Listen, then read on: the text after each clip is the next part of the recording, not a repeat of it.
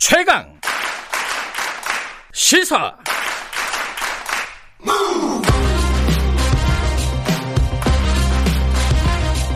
지금 여러분께서는 김경래 기자의 최강 시사를 듣고 계십니다. 네, 뭐 라임 옵티머스 사태 정치권도 시끄럽고 뭐 검찰, 뭐 법무부 굉장히 좀 뭐 공방이 오가고 있습니다. 근데 이제 뭐 정작 이제 가장 사태 본질은 피 사기 사건이잖아요. 이게 그래서 피해자가 대규모로 있고 피해액도 이제 조 단위가 넘어서는 사건이라는 건데 여기에 대한 대책 얘기는 그렇게 많이들 들리지는 않습니다. 이제 이게 정치적인 공방으로 옮겨간 지가 오래됐기 때문에 피해자들은 좀 답답할 것 같아요. 지금 상황이. 어, 그래서 옵티머스 피해자분 한 분 좀 연결해가지고 당 지금 뭐 대책이라든가 여러 가지 뭐 피해 보상이라든가 이런 게 어떻게 진행되고 있는지 좀 물어보겠습니다. 어, 안녕하세요. 아 안녕하세요. 예 예. 그어 그냥 익명으로 좀 진행을 하겠습니다. 어, 저희들이. 예. 예. 그 선생님 같은 경우에는 그 옵티머스 펀드에 어, 네. 언제 한 어느 정도 규모로 투자를 하셨어요? 아, 저는 그 금년 1월하고 예. 또 금년 맨 막차를 탔습니다. 예. 여기 저희 최소 가입 금액은 1억이기 때문에 예. 1억 이상씩 다 투자를 했습니다. 어, 어느 금융사를 통해서 투자를 하셨습니까? NH 증권을 통해서 가입을 음. 했습니다. 물론 지금 뭐 거기에 대한 피해 보상이라든가 이런 게 구체적으로 받으신 건 없고요? 예, 없습니다. 음. 저희들은 그 NH증권은 네. 그 유동성 지원이라는 이름으로 네. 이제 기한 만기가 있고 네. 그다음에 또 여러 가지 조건이 수반된 예. 조건부 대출을 해주는 것입니다. 예. 한국투자증권과 같은 그 조건 없는 선배상이 아닌 단순 대출인 것이죠. 음. 이거를 제때 갚지 못하면은 예. 아주 그 높은 고율의 법정 이자 지연 이자를 물어야 되고 예. 또한 이제 금융감독원 분쟁조정위원회 결과 어, 권고안을 수용치 못하면은 요걸 수용치 못하면 저희가 다음 달 내로 갚아야 됩니다. 음. 그래서 소송으로밖에 갈 수밖에 없는 구조인 것입니다. 그러니까 NH증권은 고객과의 그 어떤 법적 소송을 통해서만 네. 배상해주겠다는 뜻입니다. 아, 그러니까 지금 선생님 말씀은 이제 네. 한국, 투자증권도 있고 NH 투자증권도 있는데 네, 그 네. NH 투자증권 같은 경우에는 보상을 일부를 먼저 했는데 아, 네. 아, 한국투자증권 같은 경우는 NH투자증권은 보상은 없고 지금 대출 정도만 하고 있고 소송해라 이런 태도를 보이고 있다 이런 말씀이신 거죠? 그렇죠. 당연히 예. 소송 결과에 따라서 예. 대출금도 정산하는 그런 것입니다. 예. 그 얘기 조금 이따 자세히 좀 여쭤보도록 하고요. 먼저 네. 그 NH투자증권에서 그 이걸 가입할 때 어떻게 네. 설명을 들었습니까? 이 펀드에 대한 설명을 들었을 거 아니에요, 그죠? 네, 뭐 잘 알려진 바 같이 예.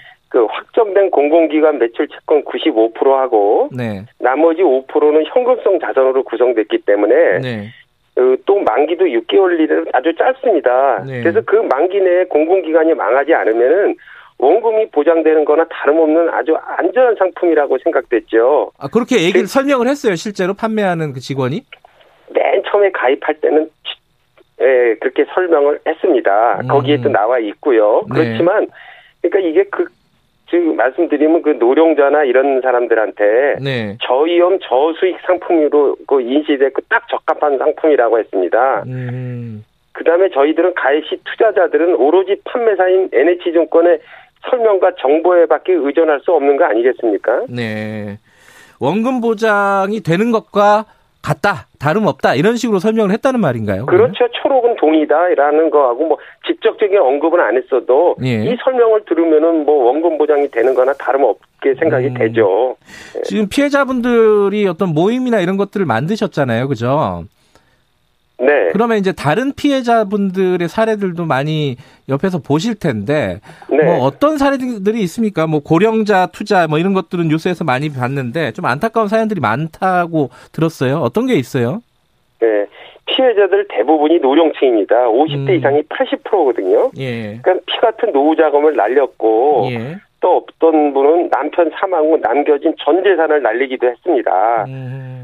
또 법인의 경우 물품 결제 대금도 있고 네. 근로자 복지에 쓰이는 사내 근로복지기금도 날아갔습니다. 네. 근데 이렇게 피해가 큰데 일단은 네. 어, 환매는 지금 전혀 안 되는 겁니까? 네, 100%안 되고 있습니다. 100%안 되고 그럼 NH투자증권 같은 경우에는 대출을 해라 일단 급하면 이런 태도인 거네요, 그죠? 예. 음. 그거를 유동성 지원이라고 하고 예. 또 그걸 사람들이 잘못 인식을 합니다. 한국투자증권과 같이 네. 그냥 전부 다 그냥 이렇게 조건 없이 배상을 해준지는 알고요. 예.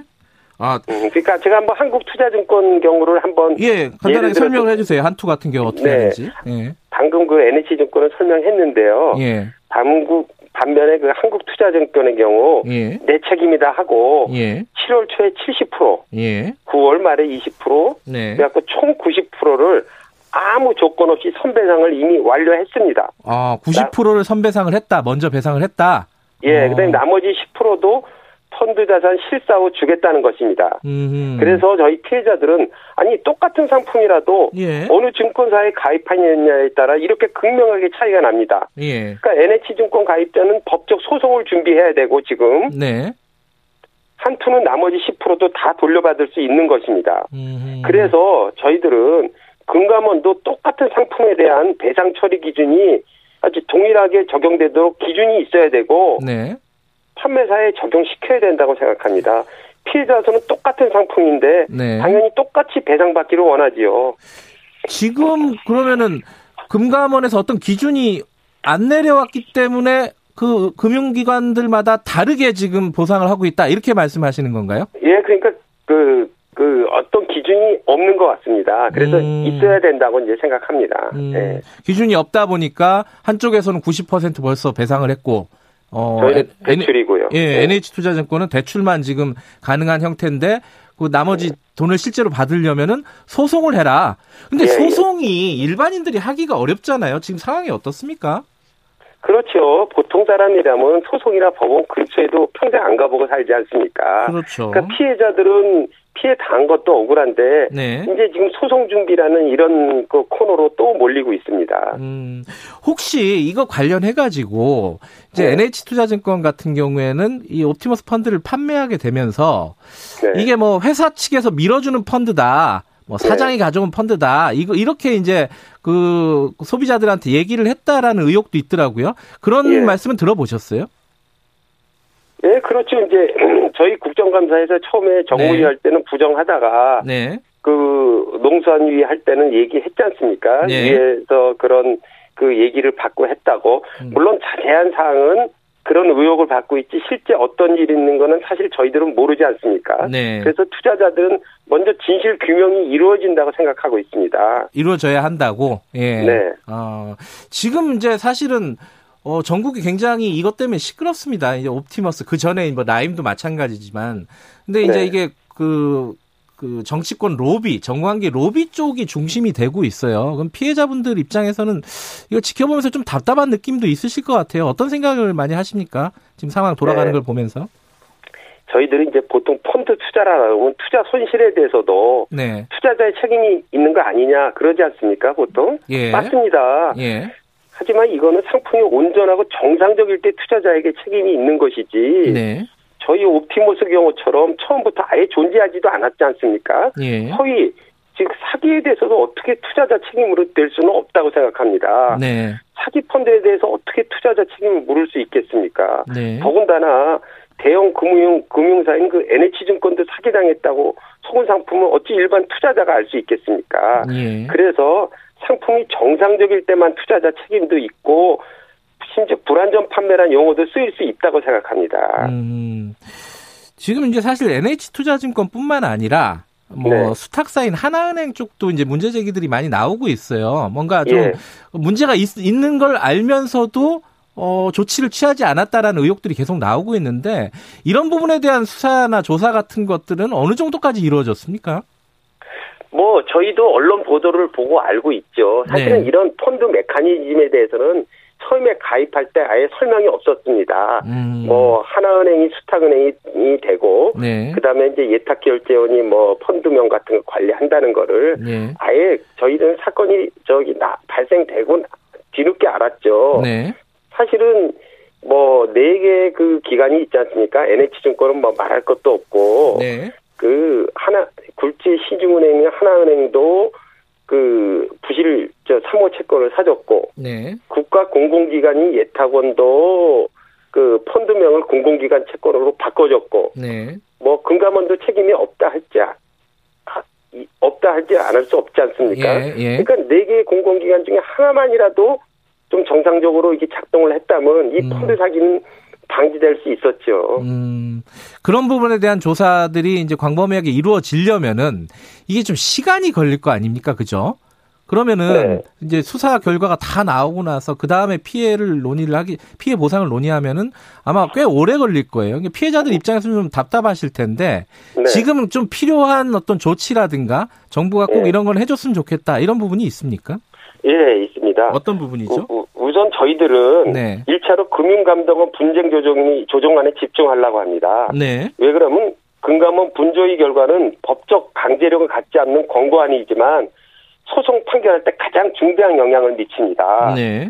그러니까 금감원이 그래서 분조의 결정할 때 NH증권 금액이 너무 크지 않습니까? 4,327억이니까. 네. 그러니까 착오에 의한 계약 지속의 조정안을 내면은 NH증권이 안 받을고 소송으로 갈 것이다. 네. 이런 걸 미리 예단해 가지고 불안전 판매로 결정한다 하란다는 설이 우세합니다. 네. 언론 기사에도 몇 차례 나왔고 네. 이렇게 되면 이거는 피해자를 두 번 죽이는 꼴이죠. 음. 왜 그러냐면 차고해양 계약 취소가 나오면 저희가 100% 전액 배상을 받을 수 있는 길이 열리는 거기 때문에 예. 그래서 저희가 요구하는 것은 이거는 원칙이 어긋날 뿐도 아니라 네. 금액이 크다고 오히려 그 책임을 경감시키는 꼴이 아니 꼴과 똑같지 않습니까?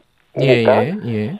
그래서 금감원은 음. 어떤 본질과 상관없이 일체 다른 고려 없이 오로지 법과 그 규정에 따라서 원칙대로 결정해 줬을 것을 갖다 강력 촉구드립니다. 음, 그러니까 그다음에 두 번째는요. 예, 예, 간단하게요. 예. 예. 언론과 국감에 나오는 이 각종 문제점과 의혹에 대해서 네.